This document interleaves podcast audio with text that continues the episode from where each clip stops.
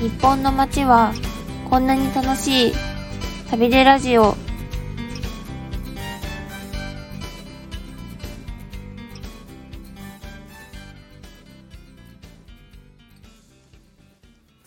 こんにちはワラクウェブスタッフの北本智子ですこんにちは、ワラクエブスタッフの河原谷時子です。はい今回はおでんの会ということではい、はいそうですよね。関東と関西のはい、対決はい、 会ですかねまあ、仁義なき戦い的な。はいそうですねおでん最近食べましたかいや、私なんかね、あの、はい本当偶然なんだけど、昨日のはい献立おでん。 なんか怖いね、なんか、なんだろ。はいうなたまた。なんかまですかちょ本当だ、忘れてたん だけど。で、あれ、今日。おでんの収録じゃんとか思ってはい怖いわなんか無意識に作ってたんだきっ とへえ なんかえ結構家でおでん出る出ますか私あの自分がすごい好きではいあのななんだろうねあのやっぱり一番好きなのってあれ大根かな大根にあの味が染み渡あっーたやつがでそのはい大根の煮物って他にもあるんだけど、はいおでんの大根が無性に食べたくなる時があって、へでえその超個人的な理由であの、はい結構我が家はおでんが出る回数多いかもしれない。へ え。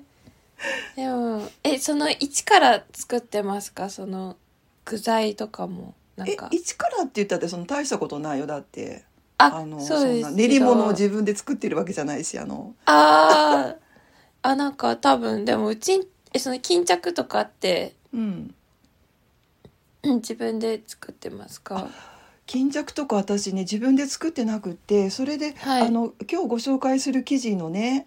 はあい。の今井さんのレシピを見てさっき驚愕しましたああ、そうですよね。この記事すごくないですか、うん。ねそう。あの、今回ご紹介する記事が、え、うんうん冬と春の間を楽しむためにたどり着いた自由で楽しいおでんの巾着アイディアという記事なんですすけどごいすごいよねこれ、うんいや多分ちんちんお母さん多分うん巾着とか、多分作ってなくてうん多分なんか全部なんうんかうん売ってるやつをそのままそうだよそうだよ温めてうるん気がします、うんえあのもともとなんかだしとかついてるやつ、あ今あの便利なやつが売ってるからねあそうですんそうですあ多れでも美分味そしれいし別に間違いはないから、うんそれなんですけど、うん多分あどうかな筋肉とか入れてる、筋肉うん、牛の筋肉あ、そういうの入れてないです。あーあのカレーとかにもさ最近流行ってるでしょ、筋肉筋肉は必ず入れるかな、ええあ、その肉の。あそうそうなん旨か味だが出てだしきてそうだうましみみたいな感じだから、ええーっと、関西風は多分昆布とカツオで出汁を取ってで筋肉をか、必ず入れてるかなあとあへーのうちはやってないんだけどはい。多分ねもうそんな入れてるお家ないかなあのコロコロっていうのを入れるのねコカロタカナのコロコなんロ。か犬みたいだけどそれあのクジラの皮なんだけどええで今なかなか手に入らないでしょう、でそれをね、はい入れる文化があってあとタコへーを串に刺したタコ串っていうのをあああ、の、はい、入れる聞のが、いたことあうりん、ます関西風って聞いてそういえばなんか関西の有名店とかに行くと多分やってると思うそういううの。んうんへえ。なんか、私んちは全然そんな、なんか。具材の、なんか、うん豊富じゃないです、そんなに。ななんかだからあの多分コンビニとかのせいかもねあの全国割とあ割となんかみんなが同じような感じに、はいあのコンビニの力によってあの 大体同じような感じになってるのかもね、今ね日本全国割とあ。ああ、そうですね。なんかもう大根はんぺんなんかうん練り物、うんうんあと昆布うん卵うんとかそれぐらいです、うんなんかえ今井今井さんのよく見たらなんかこれウインナーとか入ってますよねあ本当いや今井さんのこれさこれ多分私本当にびっくりしたんだけど、はあいのちょうどだから、うんあの今もまあ春って言えば春なんだけどまだ寒いじゃないですか。はがいその春に向かう冬と春の間のおでんをね紹介してくださっててはいいや巾着もさ白子と春菊の巾着って何これこんあーなの思いつかないよすごい贅沢贅沢だしさ組み合わせがなんかすごいよね、そうですすねでも確かにおでんってなんかいつまで食べていいのかはいはいはいはわいからなくって、うんうんなんか今今日3月10日なんですけど、うんこの時期ってもうおでん食べていいのかあでも川谷さん昨日食べたのか作りましたよでもなんかちょっとなんか春に向かってるので、確かにこの今井さんのレシピがうんあのーあるとなんかすごい春おでんというかそうだね春おでんだよね春先でも食べれるうんなっていううのが、まあ、大体は冬にねなんかあったまろうって感じのはいものだと思うんだけど、い、や私うんさっきさ今日これ収録するからってあの本当月秋葉で調べたんですけど、おでんのルーツめっちゃ古いって知ってたいや知らなかったですおでんのルーツめっちゃ古くってびっくりしたんだけど、なんかもともとはお豆腐をあの、はいなんていうのかな真四真四角ああ長方形に、はいあの切ってそれに串を刺して焼いたものがなんかルーツらしくってあのあーなんか田田楽ですかそうそうそう田楽そはいれさなんか室町時代だったらしくってへえ結構前だ、ねで、はいあのそうなんその宮中のあの、宮中勤めてるあの女の人たちのあの、はい言葉からその女房言葉で田楽の「田」に「王」をつけて「おでん」になったんだってあ へえ知らなだかかっらちょっとお お上品っていうのなんたかあでも確かに、うんそう言われてみればおでんってなんかちょっとお上品いでやすねびっくりした本当にそんなつもりで昨日作ってな いしお上品だったのねとか思ってへなーんかそれがルーツでその後なんかあのいろいろと変化があって、ではいなんか汁物の私たちが今食べてるようなやつになったのはもうほんと結構なんか明治明治ぐらいらしいよ。へええじゃあいつから大根とか入ってるんですかねいつから入ったのかなであの多う分、んともこさんの地域は言わないかなうちの方とかだとおでんって言ったりとか関東炊きっていうのね関東炊きい関東炊きって言わないでしょ多分方言かもしれないやあ言わのないです関東に煮るって書いて関東炊きおでんのこと関東炊きっていう人多いんだけどへえ割となんかある一定の年齢の人とかあのだからはい、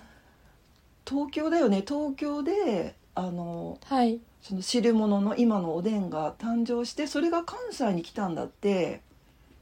はい、でその後にうんうん私がさっき言ったみたいな、そのあの出汁とかも多分違うだろうし中に入れるものとかも変わって、で関西風のやつがややこしいんだけどもう一回東京に逆輸入みたいになったりとかしてへだえから割となんかおでんって面白いなと思ってなんか進化ししそう続けてそるうんですそねうそうそう、うん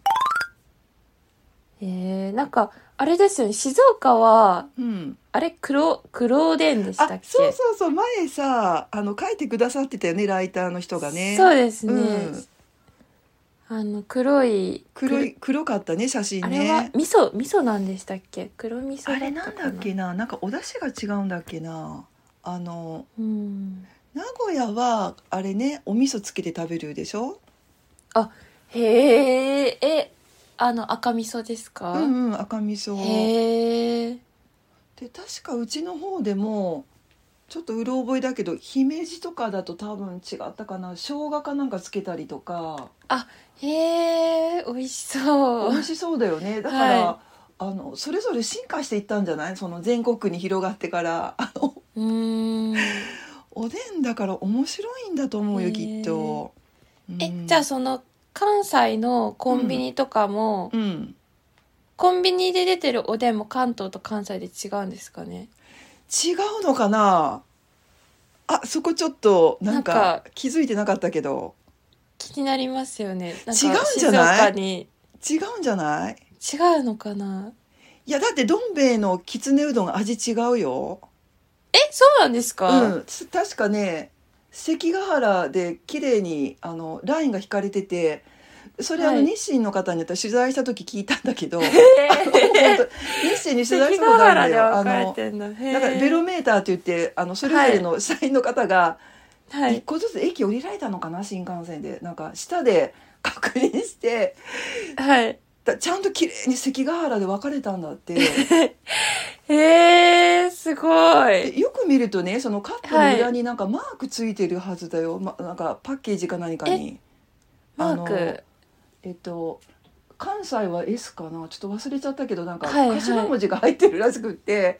へーえあのちょっと見てみ分けま方す見てみて、うんはい。えー、面白い。写メで送ってしゃ べ。懐かしい。だからここっちが薄味ねあのどん兵衛のきつねうどんあそれ間違ってないと思うよ多分あのはい会社の人に聞いたからはい。だからそっちはなんかね濃い味、うんういん。やちょっと確かめたいな、えーコンビニ違うんじゃないの違いますかね。ちょっと調べたい違でうすんじゃないねあ。で私あのはい。